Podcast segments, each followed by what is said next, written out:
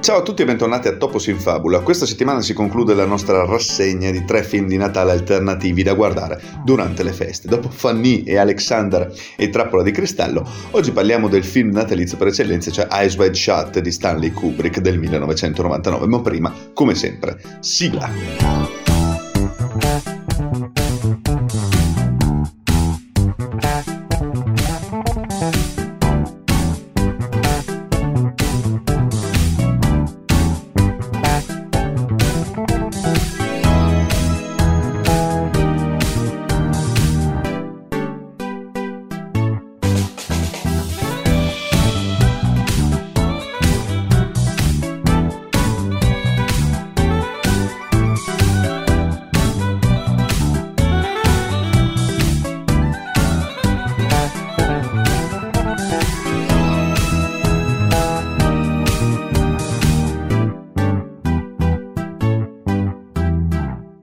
Parte i suoi primi progetti fino a Spartacus, un film di Stanley Kubrick non ha mai colpito immediatamente il pubblico o la critica.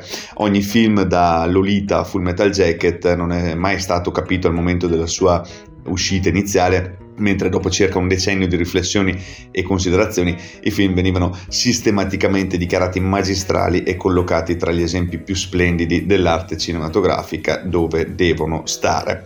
Eyes Wide Shut rimane l'ultima eccezione e eh, a più di vent'anni è arrivato il momento in cui anche i fan più assatanati che inizialmente lo consideravano una delusione o il triste finale di una carriera monumentale iniziano a rivalutare quello che ehm, eh, si rivela essere uno dei suoi film più emozionanti.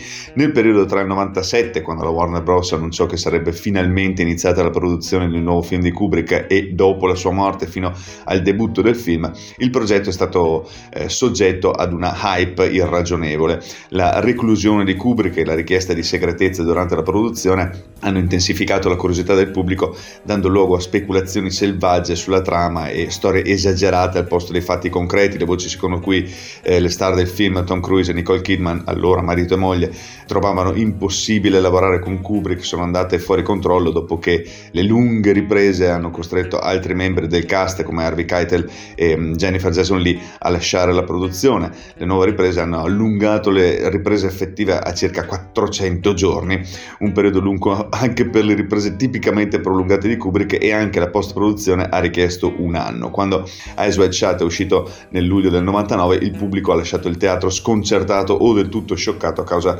delle, soprattutto delle implicazioni sessuali. I critici hanno scritto recensioni positive o tiepide, ma pochi hanno dichiarato il film una pietra miliare. Alcuni critici si sono lamentati del ritmo intenzionalmente lento di Kubrick o dei dialoghi deliberatamente innaturali.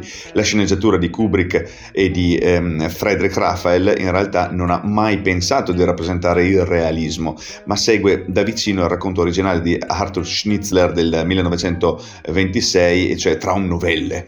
Il libro di Schnitzler segue una coppia ebrea nella Vienna di inizio secolo che dopo un ballo di carnevale è costretta a discutere della propria situazione coniugale. La moglie confessa di avere fantasie su altri uomini, in una reazione di gelosia il marito si imbarca in un'odissea sessuale che giunge a una conclusione spaventosa quando quasi perde la vita in un'orgia di eh, persone mascherate. Non è chiaro se le sue avventure siano semplicemente sognate o reali, ma torna a casa e confessa quello che è successo e la coppia trova forza nell'apprezzare la differenza tra sogno e realtà. Già negli anni 70 il progetto eh, aveva preso forma nell'immaginazione di Kubrick, inizialmente come una spaventosa commedia sessuale con Steve Martin, poi sviluppatosi fino al suo stato attuale come un pezzo più enigmatico con protagonista la coppia nella vita reale, Cruise e Kidman, entrambi all'apice della loro carriera. Ambientata a New York, la prima immagine che Kubrick ci mostra ehm, del film è breve e inizialmente senza contesto, vediamo una donna da dietro mentre si slaccia il vestito, lo lascia cadere a terra, rimane completamente nuda, lo schermo diventa eh, nero e rivela il titolo del film. In questo unico scatto l'obiettivo della macchina fotografica si apre e si richiude agendo quasi di riflesso per esporci alla tentazione e poi negarcela subito. Resistere ancora sarebbe autoindulgente e potenzialmente pericoloso. Questo tema prevale in tutto Eyes Wide Shut, il cui titolo stesso indica lo stato di sogno ad occhi aperti di un film che indugia tra realtà e fantasia fantasia. Nonostante la presenza di sessualità in tutto il film, White Shut raramente tenta di essere sexy quando sono coinvolte le scappatelle infedeli di Bill e collega invece la sua sessualità illecita con la morte. Bill scopre che il personaggio della prostituta, le cui tentazioni sono contrastate dalla telefonata di Alice, è seropositiva. La figlia del noleggiatore di costumi diventa una vittima sfruttata di suo padre che tenta di vendere i suoi servizi a Bill. La scena dell'orgia porta con sé uno stigma di terrore da incubo seguito da una minaccia. Questi momenti riguardano più il collegamento della sessualità infedele con la morte e la pressione che l'eccitazione, creando così un rifugio sicuro in Alice. Inoltre le scene sessuali del film Lontano da Alice non vogliono essere erotiche o reali, ma piuttosto distanziate, simili a trance. L'intimità è rimossa dalla mancanza di reale connessione da parte dei partecipanti, mentre le scene tra moglie e marito per contro sembrano ancora più realistiche e significative. Il film riconosce i desideri consci e inconsci di fantasie crude e prive di emozioni, ma rafforza il bisogno profondamente radicato e l'apprezzamento per l'atto sessuale quando c'è uno scopo emotivo dietro.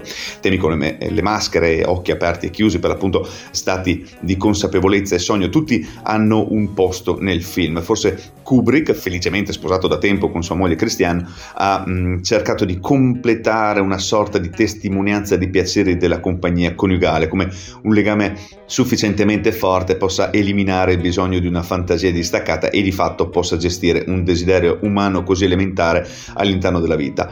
Ehm, matrimonio, certamente, la conclusione moraleggiante del film eh, conferma le buone intenzioni del regista. Queste intenzioni potrebbero aver influenzato la scelta di Kubrick di scegliere una coppia reale nel film e la sua scelta non avrebbe potuto essere più corretta, togliendo Laura da eh, superstar attraverso la sua famigerata propensione verso riprese ripetute, Kubrick trae performance profonde dai suoi attori, in particolare eh, Nicole Kidman e la sua sorprendente interpretazione di lunghi monologhi nella quantità snervante di inquadrature di Kubrick, con l'abbinamento di Cruise e Kidman nei loro ruoli c'è un innegabile intrigo sullo schermo e fuori dallo schermo per lo spettatore perché in qualche modo le riprese eh, sono penetrate nelle loro vite reali per darci qualche visione voyeuristica ancora di più dopo il divorzio. Eh, Tom Cruise dal canto suo mette da parte il suo ego per una volta per diventare il dottor Bill, i cui modi umoristici e assettici al capezzale del defunto e la professionalità vanno su di giri anche in situazioni imbarazzanti come quando salva la prostituta in overdose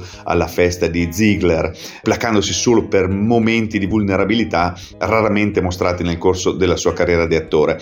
E mentre l'arco narrativo di Bill lo porta a diventare una figura patetica, il momento culminante di Alice arriva la notte dopo la confessione di Bill quando viene mostrata mentre fuma senza trucco con gli occhi eh, iniettati di sangue per aver pianto tutta la notte, ha avuto luogo una trasformazione senza precedenti. La donna dell'elite newyorkese arriva ad apparirci come un essere umano spogliato di tutte le sue maschere per rivelarne l'umanità. Nonostante le critiche dell'epoca, possiamo tranquillamente affermare che questi attori hanno dato tutto al loro regista e hanno sacrificato molto più di due anni della loro vita per l'ultimo film di uno dei migliori registi della storia del cinema. La Warner Bros. commercializzò il film soprattutto come vetrina per Tom Cruise e Nicole Kidman. Lo studio ha riempito i trailer con tutti i segni di un thriller erotico, soffermandosi su immagini drammatiche senza dialoghi, ma con la fiducia nei nomi e nella reputazione di Cruise, Kidman e Kubrick, inducendo allo stesso tempo il pubblico a interpretare male il film.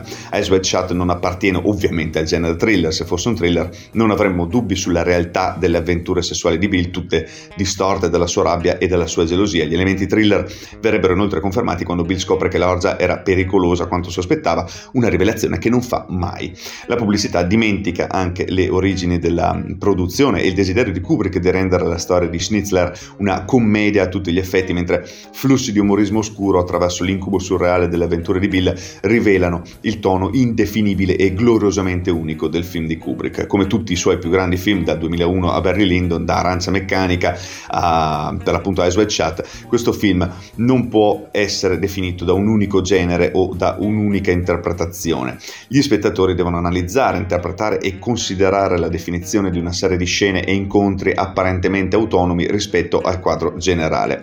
Se Kubrick ha un difetto è che confida che il suo pubblico cerchi un significato quando gli spettatori sono più abituati a vedersi un prodotto fatto, finito e sbattuto in faccia, ma la fiducia di Kubrick nella volontà del pubblico di ricercare il significato del film è anche la sua più grande qualità come artista. In Ice White Shut non sapere dove sia stato oltrepassato il confine tra sogno e realtà diventa cruciale per lo spettatore, il cui compito diventa scoprire quel viaggio di scoperta che può essere impegnativo, ripugnante, scioccante, esilarante, inquietante, ma mai privo di coinvolgimento.